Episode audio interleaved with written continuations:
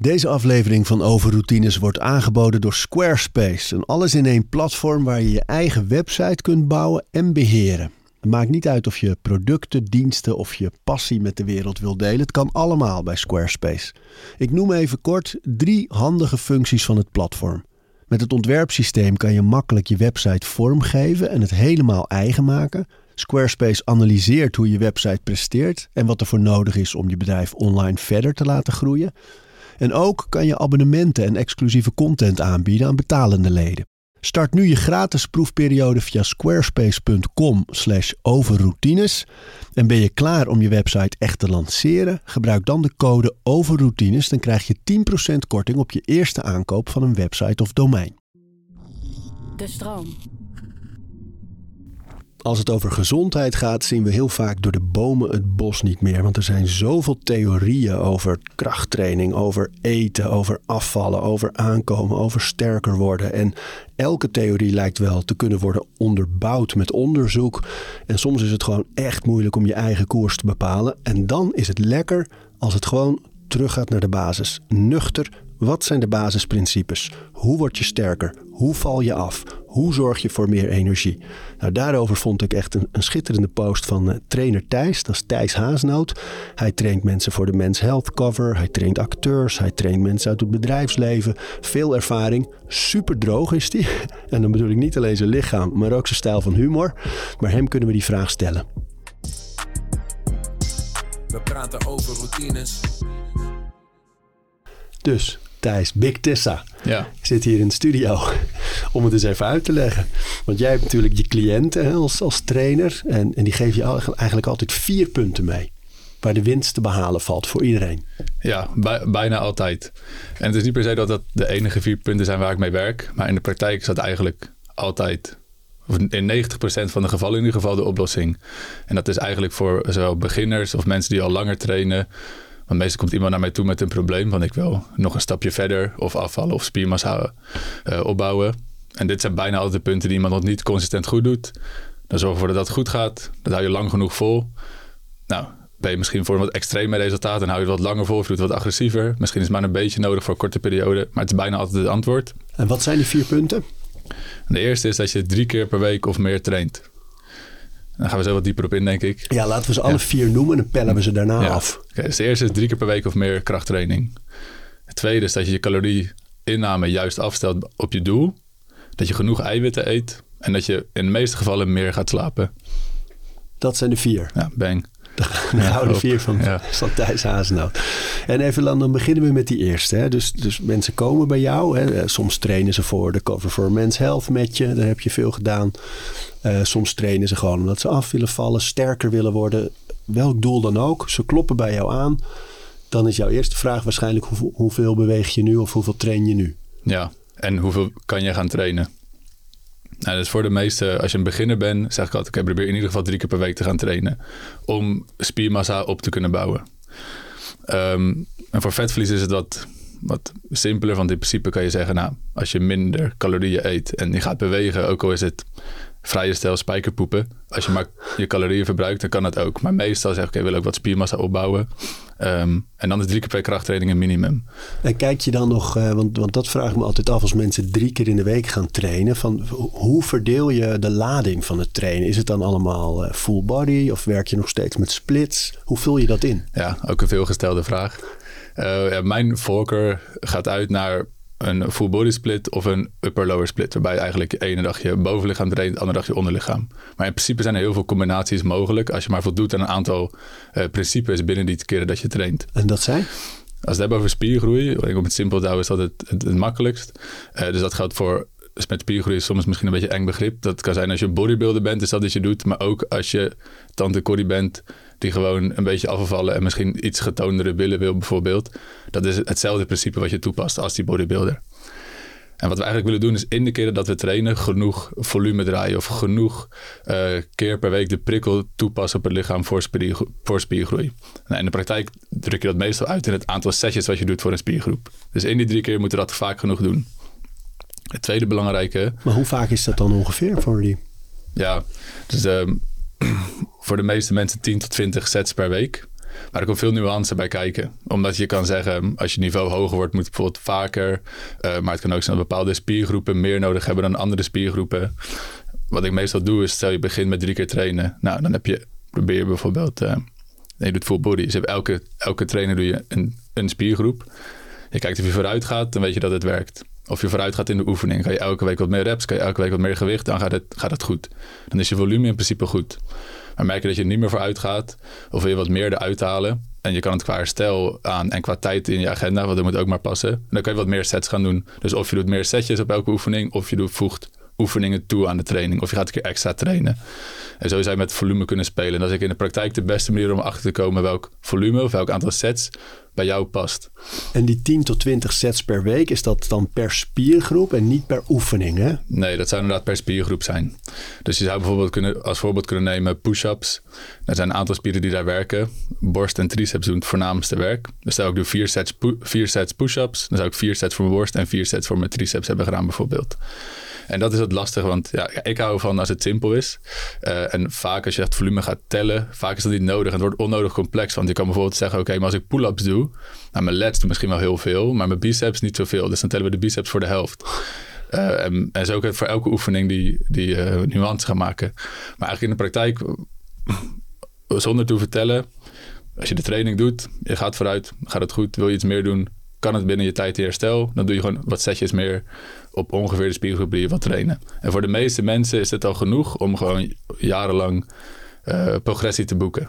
En uh, je zegt die drie keer kracht trainen, drie tot vier keer kracht trainen in de week, die verdeel je dan. In de ene training ligt de focus meer op de onderkant, op de benen en de andere meer op het bovenlichaam. Hè? Dat is een optie. Ja, dus één onderdeel van dat verhaal wat ik nog wilde toevoegen aan je hebt het volume, of hoeveel werk je doet, dan moet je kunnen verdelen over de week. En het tweede is de frequentie, dus hoe vaak je een spiergroep prikkelt. En ideaal is om in ieder geval twee keer per week een spiergroep te kunnen prikkelen voor spiergroei. Uh, maar dat betekent dat als je drie keer per week traint, waarvan twee keer onder, één keer boven, dan heb je bijvoorbeeld je bovenlichaam maar één keer geprikkeld. Dus in dat geval is eigenlijk meestal, nou, als je drie keer per week traint, doen we liever full body. Dus je elke keer elke spiergroep, dan heb je alles in ieder geval drie keer per week geprikkeld.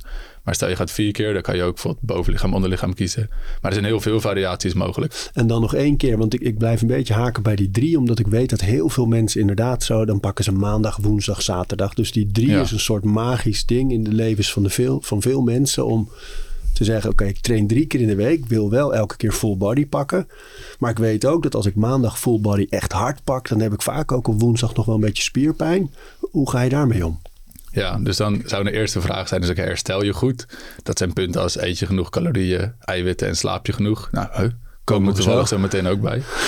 Um, en uh, de tweede vraag zou dan zijn: heb je je belastingen goed verdeeld? Want misschien ga je wel iets te hard op die maandagtraining. Um, en loop je dan te lang tegen de spierpijn aan. En als je het goed indeelt, dan moet het wel goed te verdelen zijn. Als je een keertje met spierpijn traint, is, is echt niet zo erg. Maar als het elke week gebeurt, dan moet je gaan even een stapje terug doen en evalueren waarom dat zo is. Train je het hard of herstel je te slecht? Voor veel mensen is het een indicatie hè? dat ze het gevoel hebben: als ik spierpijn heb, heb ik goed getraind. Maar dat is niet zo, hè? Nee, nee, absoluut niet. En, en het is, dat is ook, ja, ik denk iets wat eigenlijk iedereen denkt aan het begin, in ieder geval bij mij. En hoe het met spierpijn werkt, want het is niet per se ver verkeerde gedachte. Maar in principe is spierpijn is spierschade eigenlijk. En dat is een reactie uh, wanneer je lichaam iets doet wat het nog niet, niet gewend is. Maar stel ik wil mijn benen laten groeien. Ik wil gewoon uh, wat strakker in mijn spijkerbroek deze winter. En, uh, maar stel ik wil dat ik ga 100 kilometer hardlopen. Dat doe ik normaal nooit. Dan heb ik heel veel spierpijn in mijn benen. Maar ze gaan niet per se groeien. Dus het is niet een effectieve training geweest voor mijn doel. Maar stel ik doe een beentraining waarbij ik zeg, nou ik pak de, de leg press en de leg extension. Ik doe vier setjes, 8 tot 12 reps. En uh, daar heb ik spierpijn van. Dan heb ik wel spierpijn, maar ik heb spierpijn van de prikkels die ook zorgen voor spiergroei. Uh, en dus een training heeft aangeslo is aangesloten bij mijn doel. En dan is het wel waardevol. Dus spierpijn is inderdaad meer, dit is een beweging die je gemaakt hebt die je niet gewend bent. Ja.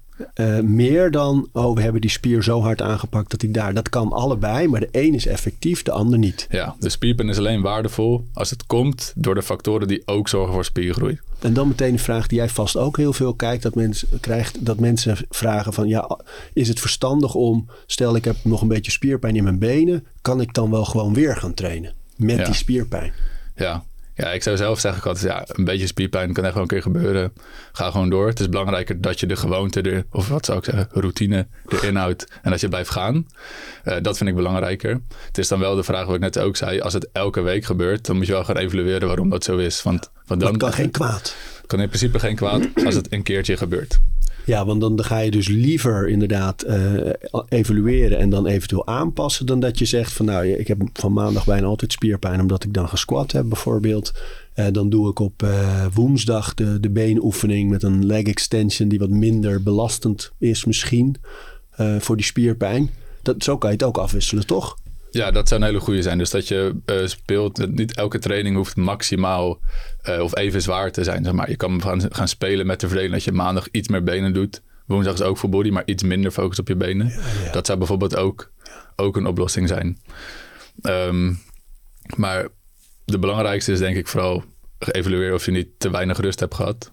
Dus dat is vooral uh, genoeg slaap, niet te veel stress.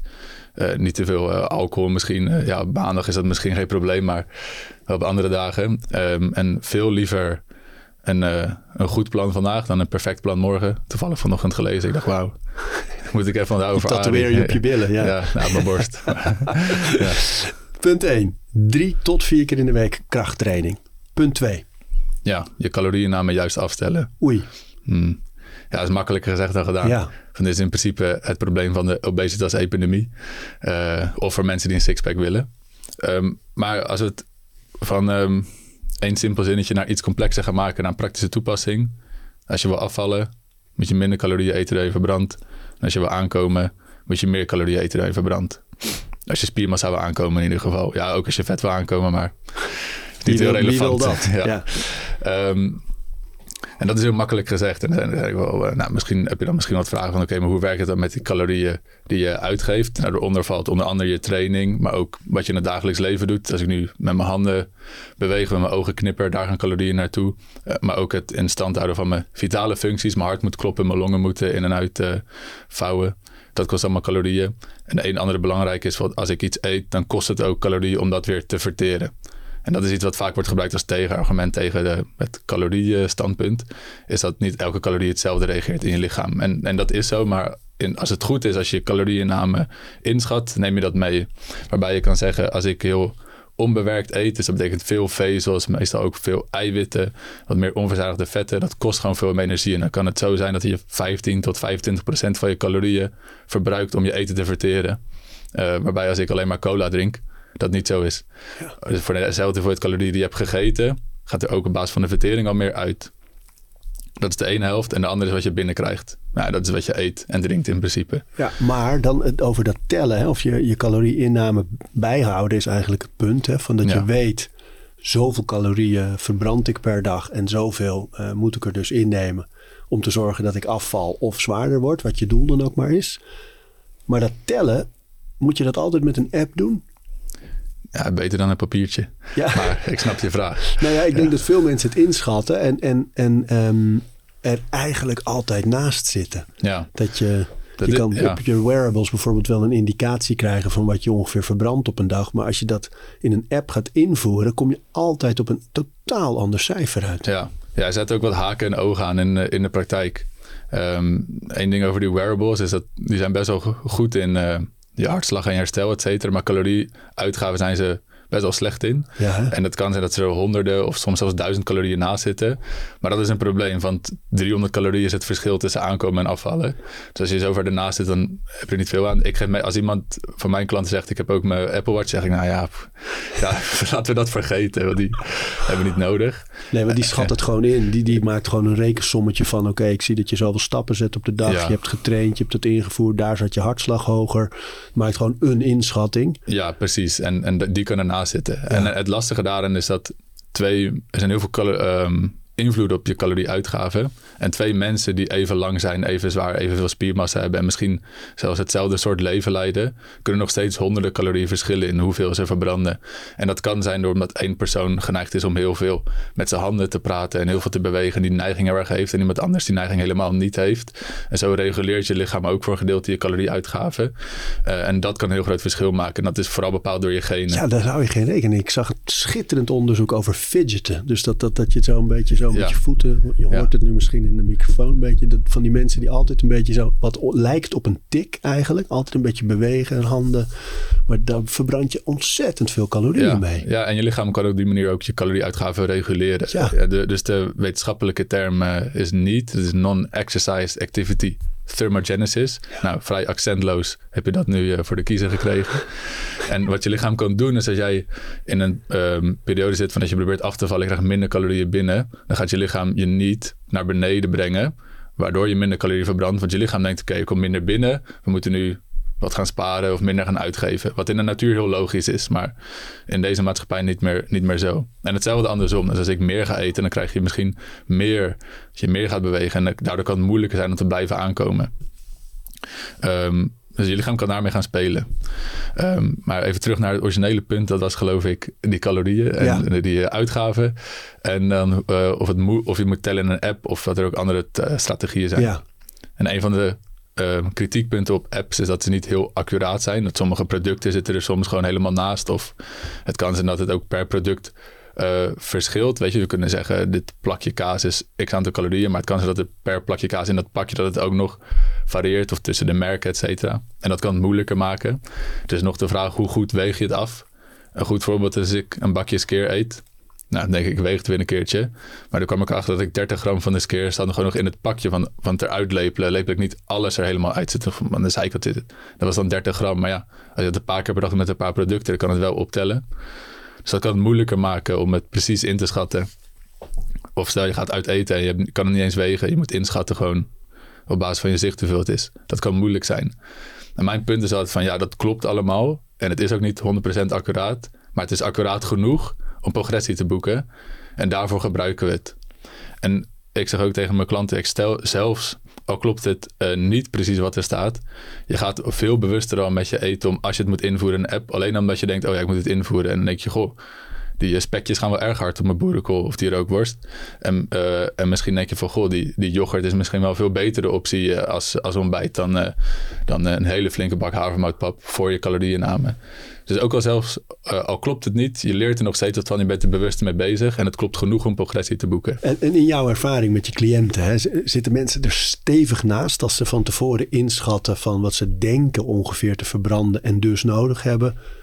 Ehm, of wat er uiteindelijk in de praktijk blijkt uit, uit die app?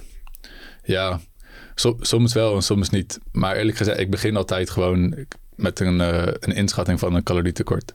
Calorietekort klinkt zo heftig, hè? omdat we Ja. tekort vooral kennen uit de medische termen natuurlijk. Dan is er iets mis. Calorietekort betekent eigenlijk gewoon van je, je verbrandt dus meer dan je, dan je binnenkrijgt. Dat Ja. is eigenlijk de hele theorie. En, en dat bij dat binnenkrijgen ga je tweaken. Want die verbranding kun je ten dele sturen. Dat is de dagelijkse beweging plus het trainen. Al die dingen bij elkaar eh, hebben verbranding. En dan moet je zorgen dat je minder calorieën dan die verbranding binnenkrijgt. Waar is, tot waar is het verantwoord? Want je hoort wel eens van die crash-diëten... dat mensen echt eh, volgens mij in de buurt van de duizend calorieën gaan Ja. zitten. Wat adviseer jij je cliënten meestal om gezond af te vallen en spier te kweken? Ja, nee, dat is absoluut een goed punt. En, en dat is ook, het is een enge term, calorietekort. Maar het is ook een tekort. Je kan het niet altijd blijven doen. En ik zeg wel eens grapje, als grapje van ja, we kunnen niet doorgaan tot je, tot je verdwenen bent. Weet je, op een gegeven moment houdt het op. Ehm, en het punt waar het vaak ophoudt is of als je te lang volhoudt. Want in het, in het tekort betekent dat je niet genoeg binnenkrijgt. En dat betekent ook vaak, als je minder eet, ook minder misschien gezonde vetten, minder eh, vitamines en mineralen, want je eet gewoon minder eten. Dat kan problemen opleveren. Maar het is ook dat als je langer doorgaat, is ook de kans op spierverlies wordt, wordt groter. De kans op slechter slapen, concentratieproblemen, hormonaal is het vaak ook niet fijn om altijd in een tekort te zitten. Eh, en dat gaat, eh, gaat problemen opleveren. Ehm, dat is één ding. Maar het tweede punt is ook gewoon mentaal. Want als je in een calorietekort zit, betekent dat je jezelf op een manier restricties oplevert. Eh, waarbij je nee zegt tegen een taartje op een verjaardag misschien. Waarbij je bewust minder aan het eten bent. En, en dat kost ook wat. En hoe langer je dat volhoudt, op een gegeven moment gaat, gaat dat een dat een keer weer terug, terugschieten naar je. Het is als een pijl en boog die staat op spanning. Die kan niet altijd op, spanning blijven. En als hij terugschiet, dan ben je in principe ook de sjaak. Dan heb je al die progressie, ben je waarschijnlijk ook weer kwijt. Dan als je dan weer teruggaat naar al je oude eh, routines, waarbij je minder succes hebt behaald. Maar wat is dan, want, want dan kan ik me voorstellen dat mensen als ze met jou trainen voor die Men's Health cover of eh, om een bepaalde rol te spelen in een film, ehm, dan kan ik me voorstellen dat je een afgebakende periode kiest voor dat calorietekort. Maar voor onze luisteraars, voor de meeste burgers die wel gewoon fit willen zijn, sterker willen worden, misschien meer spier kweken en een beetje zichtbare spieren willen hebben. ehm, dan kan je dus niet in een calorietekort blijven. Moet je dan gaan eh, pieken en dalen? Of is er ook nog een soort algemene koers die je kan, dat je wel progressie blijft boeken, dat je wel zichtbare spieren hebt, zonder dat je al die stressachtige problemen ervaart die je nu schetst? Ja, Eh, nee. Dat kan niet. Nou, niet op een duurzame manier, denk ik. Want uiteindelijk, om vet te verliezen, dan moet je in een calorietekort zijn. Dus je zit sowieso in een tekort. Het kan wel zijn dat je een minder agressief calorietekort hebt. Of je houdt het minder lang vol. Want als jij voor een fotoshoot traint. Of je hebt een bepaalde deadline waar heel veel mensen verwachten dat je er heel goed uitziet. Dan maak je ook de afweging van die laatste paar weken. Van oké, het is mentaal eigenlijk ben je echt helemaal klaar mee. Maar ja, je hebt die deadline, dus je gaat door. En je voelt je wel echt, echt kut. Je slaapt slechter of uh, je, hebt gewoon veel minder energie door de dag heen. Maar je hebt die deadline, dus je gaat door. De bewuste keuze om, om dat door te pushen. Waarbij eigenlijk je zegt, je gezondheid heeft gewoon iets minder prioriteit nu voor die shoot. Dus een, een bewuste keuze maak je daarvoor. Um, maar als je niet een shoot hebt of een uh, film waar je voor speelt... dan kan je natuurlijk zeggen, ik trek het gewoon minder lang door. Of doe het minder agressief. Maar uiteindelijk komt er een punt dat je het niet meer, niet meer volhoudt. Vaak uh, mentaal niet. En uh, meestal zeg ik max 12 weken. En als, als, iemand lekker bezig is en het lijkt heel goed te gaan en heel makkelijk voor diegene te zijn, dan trek ik hem misschien door naar 14 weken aan, aan één gesloten calorietekort. Dat betekent dat je daarna nooit meer kan droogtreden na die 14 weken. Maar wat we dan meestal doen, is een, een pauze inlassen waarbij je focust op onderhoud. Dus onderhoud van je vetpercentage, onderhoud van je spiermassa. Je traint gewoon lekker door. En je hebt waarschijnlijk veel goede gewoontes aangeleerd in die periode dat je wat minder aan het eten was. Of dat je wat beter op lette. En die gewoontes hou je vast, maar je hebt gewoon meer spelingsruimte. Dus je ruimte om misschien wat makkelijker naar een verjaardag te gaan. En gewoon uit eten te gaan of naar een festival te gaan en wat meer te doen. Wat, wat je ook moet doen. Want ook al ben je droog getraind, je leven gaat gewoon door daarna. En dan ga je ook je nichtje is nog steeds jarig en je hebt nog steeds uh, een keer een, uitje met je werk. Dus in die periode dat je dat onderhoudt, dan ga je wat meer daarmee leren omgaan ook. Leren omgaan met hoe je op een wat droger uh, vetpercentage, zeg maar, kan blijven leven. En, denk, en je denkt na een periode van, nou, ik ben er wel weer klaar voor. Zes, tot acht weken bijvoorbeeld. Dan kun je nog een keer verder gaan met droog trainen.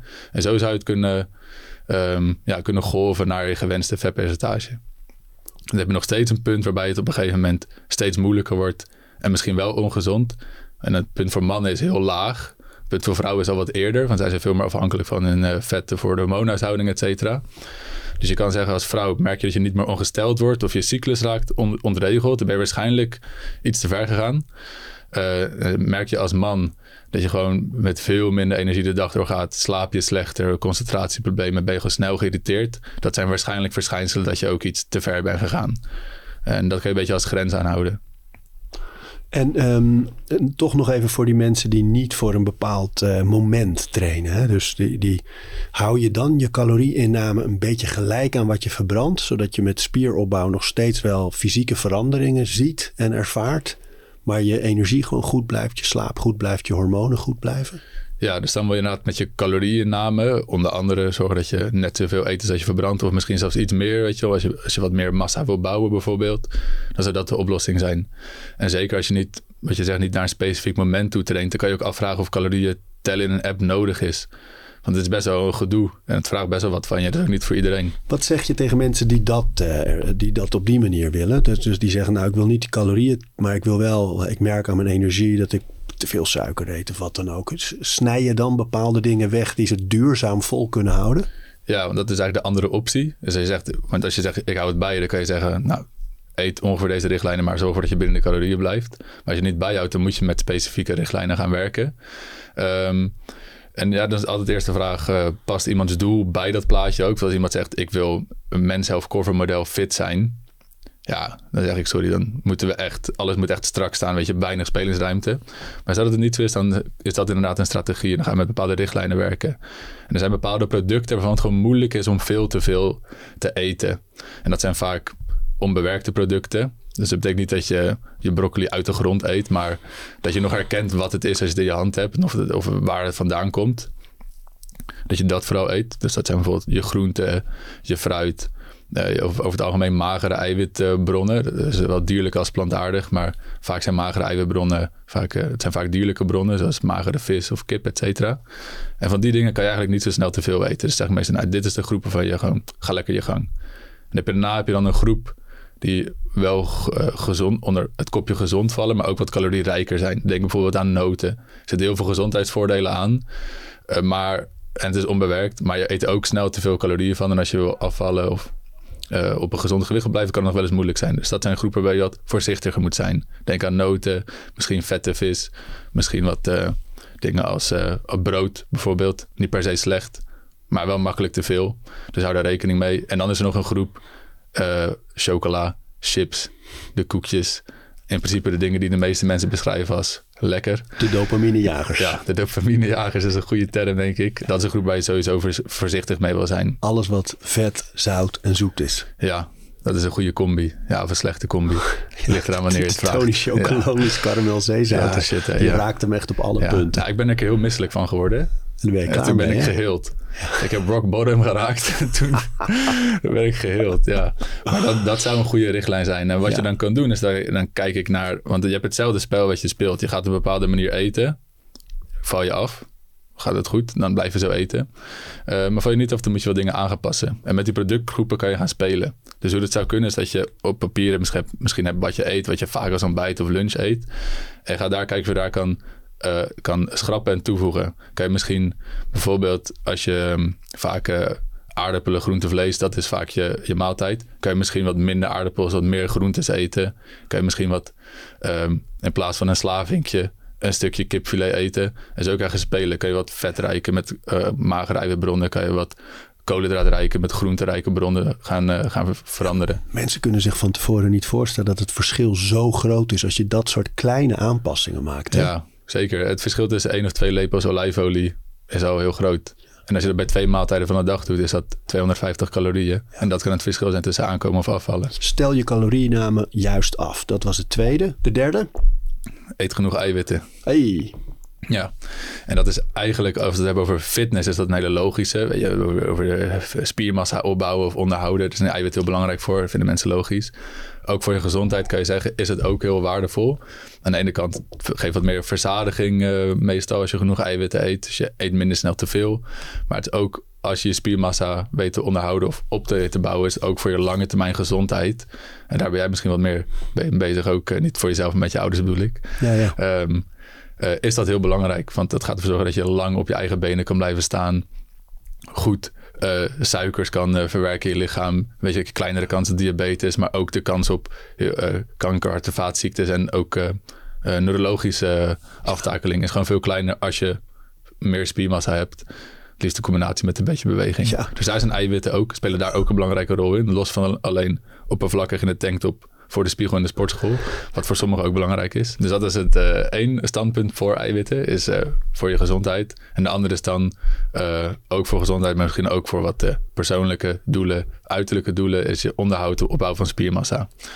In principe is het best recht toe recht aan. Ik zeg altijd tussen de 1,6 en 2 gram eiwitten per kilo oh. lichaamsgewicht. Dat moet voldoende zijn.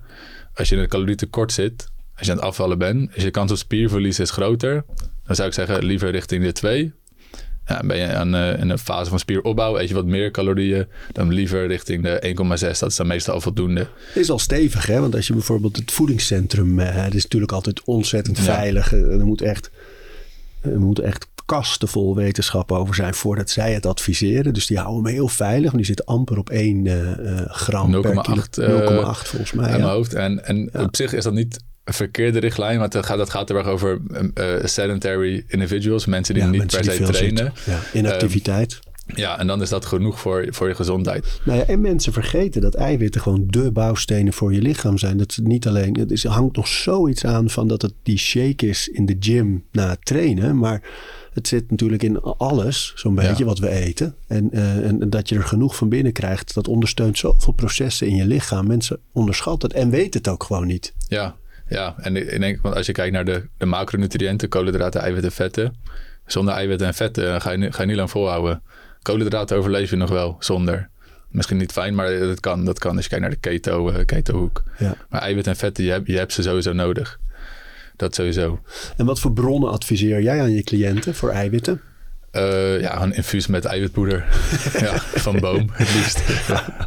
Nee. nee, ik weet dat jij niet zo van de poeders bent. Nee, uh, maar persoonlijk, ik hou niet, ik hou niet van, die, uh, van de structuur en zo. Maar dat is meer mijn persoonlijke ding. Ik raad het wel Toch lief aan, van je dat je Jan Boom even noemt. Zo ben ik dan ook wel weer. Drie keer routines. over routines Heb ik dat al gezegd? gezegd? Ja. Nee, um, eiwitpoeders is ook wel een veelgestelde vraag. Want mensen zien dat een soort van los van eiwituitvoeding. Het, het, is in principe hetzelfde. Het is alleen soms makkelijker om het binnen te krijgen. Maar als je al genoeg eiwit hebt binnengekregen uit je voeding, dan voegt een eiwitpoeder niks toe. Um, maar voor sommige mensen En is het het kan moeilijk. ook geen kwaad dan. Nee. Nee, het kan ook geen kwaad. Um, het is een van de weinige supplementen waar ik niet uh, uh, allergische reactie op, uh, op heb. Creatine ook niet, en toch? creatine ook niet, nee. nee. Mooi, dat is de eiwitten. Missen we daar nog iets? Nou, kijk, mensen hebben nog wel eens vragen over een stukje timing. Van maakt het uit wanneer je de eiwitten ja, eet. Ja, ja. En ik ben er eigenlijk nooit echt mee bezig met, met mijn uh, klanten. Omdat het meestal zichzelf wel oplost. Je hoeft niet een half uur na je training gelijk je eiwitten binnen te krijgen. Die, dat raam na je training, dat is een, een aantal uur. Zeg twee tot vier uur tot na je training. Kan je nog je eiwitten binnenkrijgen. En de laatste was slaap. Meer slapen. Zo, maar dat is... Ik, als je kijkt, hè, ik beweeg me nou zo'n 35 jaar in die hele fitnesswereld. Um, Vroeger ging het alleen maar over trainen. Trainers hadden heel veel verstand van trainen. En dat was het dan ook. Want daar kwam dan op een gegeven moment voeding bij natuurlijk. Nu weten heel veel nog steeds niet genoeg. Maar veel trainers weten echt wel dat voeding zeer doorslaggevend is in, uh, in ontwikkeling en groei en afvallen en alles. En de laatste jaren is slaap, concentratie, herstel, uh, is, is er ook bij, het hoofd eigenlijk is er ook bij gekomen. Dat Ja. je daar, en dat jij adviseert je mensen daar ook echt specifiek op. Waar, waar is de winst te behalen?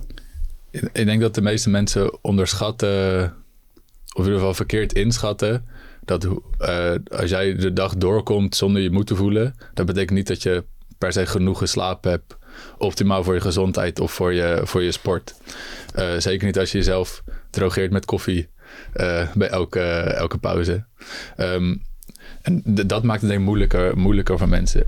En het is iets van de laatste jaren waarbij... En we hebben meer uh, artificieel licht. Uh, wat gewoon een duur woord is voor lampen.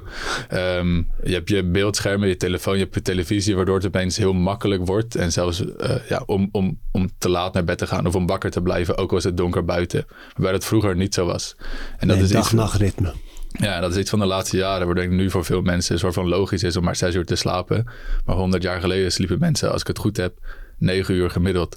En wij zijn niet veranderd biologisch gezien. Het is onze omgeving die is veranderd, die dat meer mogelijk maakt. Plus de koffiecultuur, die je de hele dag wakker houdt. Maar als je echt wil weten of je genoeg slaapt, dan zou ik zeggen, probeer keer twee weken zonder wekker wakker te worden.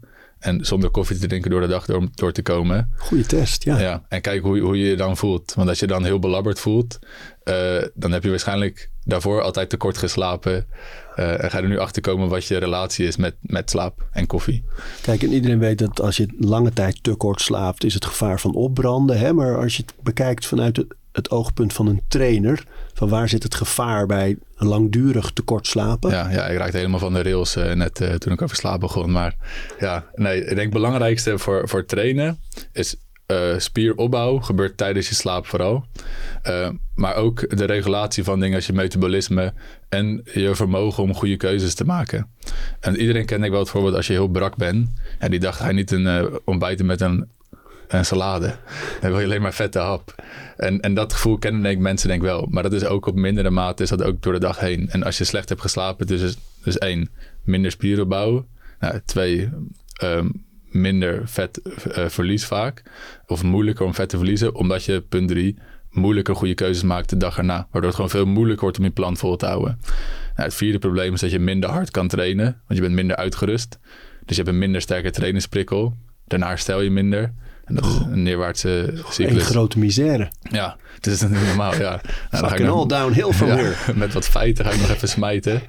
Uh, in het boek Why We Sleep ja, uh, is een heel goed boek over, over slaap. En ik geloof dat het in dit boek is dat ik het heb gelezen. Maar er waren twee groepen die gingen afvallen. Eén groep sliep acht uur, één groep sliep zes uur. En zes uur dat is niet heel raar voor veel mensen. Ze vielen allebei net zoveel af. Maar de acht uur slaapgroep die viel vooral vet af en behield uh, spiermassa. Maar de groep die zes uur sliep, die is vooral spiermassa verloren. En vet is hetzelfde gebleven. En dat is echt niet een groot verschil in de hoeveelheid slaap.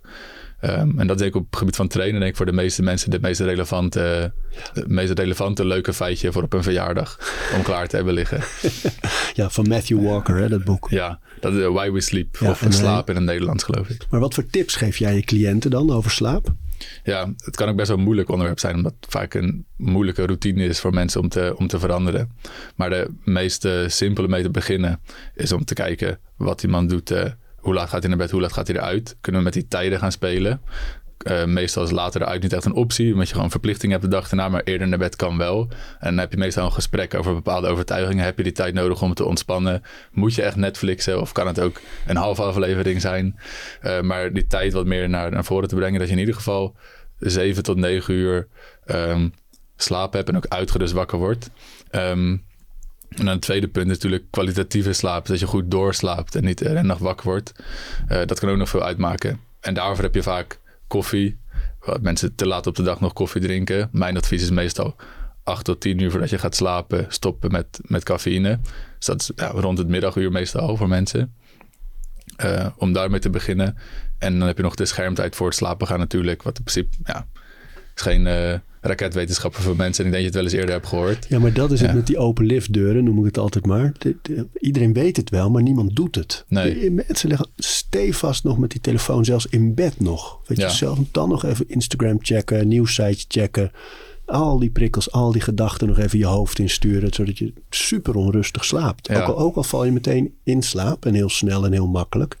Kwaliteit is minder, hè? Ja, ja en dat, dat is ook het lastige dat met, met koffie vaak. Als je later op de dag nog koffie drinkt, betekent niet dat je niet in slaap valt. Maar je kwaliteit kan wel minder zijn. Eh, en vaak voelen mensen het niet zo. En dan is het soms ook moeilijk om iemand ervan te overtuigen dat ze meer moeten gaan, Ja, want, moeten gaan ze zeggen, oh joh, zodra ik mijn hoofd op mijn kussen leg, ben ik Ja. weg. Ja, Ja. dat zegt nog helemaal Nee. niets. Ja, dan zou ik zeggen, ja, als je zo snel in slaap valt, dan heeft je lichaam misschien ook wat meer slaap nodig. Ehm, en dat, dat kan moeilijk zijn. Ehm, ik denk wat, omdat als je er niet bewust mee bezig bent, dan sluipt alles naar binnen. Netflix, eh, Instagram, telefoon, weer een podcast over routines. Weet je, eh, en dat verhoudt je van dat je misschien op tijd naar bed gaat. Ik denk dat het goed is om een keer een weekendje een schriftje erbij te pakken. Even goed te, voor jezelf op een zetten. Wat wil ik nou, uit het leven is misschien iets te veel gegrepen, maar uit mijn gezondheid halen.